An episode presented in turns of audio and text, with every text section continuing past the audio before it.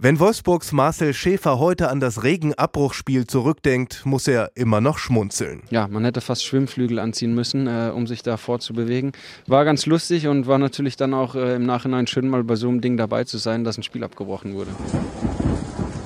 Tatsächlich, am elften April zweitausendacht wird in der Freitagspartie des achtundzwanzigsten Spieltags im Flutlicht und Regen Bundesliga-Geschichte geschrieben. Es sieht so aus, als wäre hier Feierabend. fünfundvierzig Minuten sind bereits gespielt. Halbzeit. Die abstiegsbedrohten Nürnberger liegen vorne.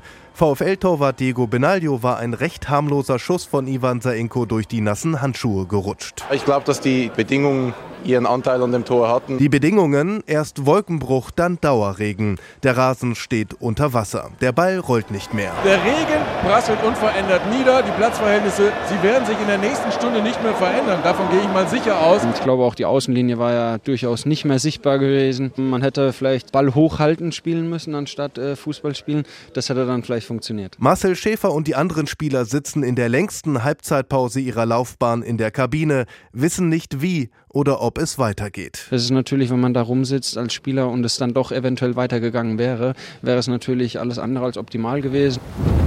Und es wird beraten und beraten. Ich schaue auf die Uhr, zweiundzwanzig Uhr und eine Minute. Also so langsam, aber sicher, bitteschön, Herr Drees. Werfen Sie eine Münze, machen Sie was, aber lassen Sie uns hier nicht ratlos sterben. Der Stadionsprecher versucht, die ratlosen und unruhigen Fans mit Durchsagen auf dem Laufenden zu halten. Im Moment bedankt sich der Club über die Anzeigentafel immer noch bei allen Helfern. Ich sehe noch exakt drei Stück. Und dann macht Schiedsrichter Jochen Drees einen Anruf. Ich fasse es nicht. Haben Sie das gehört? Der Schiedsrichter telefoniert mit dem Wetteramt, um festzustellen, ob es hier noch weiter regnen wird oder nicht. Um zweiundzwanzig Uhr sechzehn, nach einer Stunde Pause, steht die Bundesliga-historische Entscheidung fest. Jetzt ist die Absage gekommen und Sie haben die Reaktionen der Fans gehört. Wütende Proteste.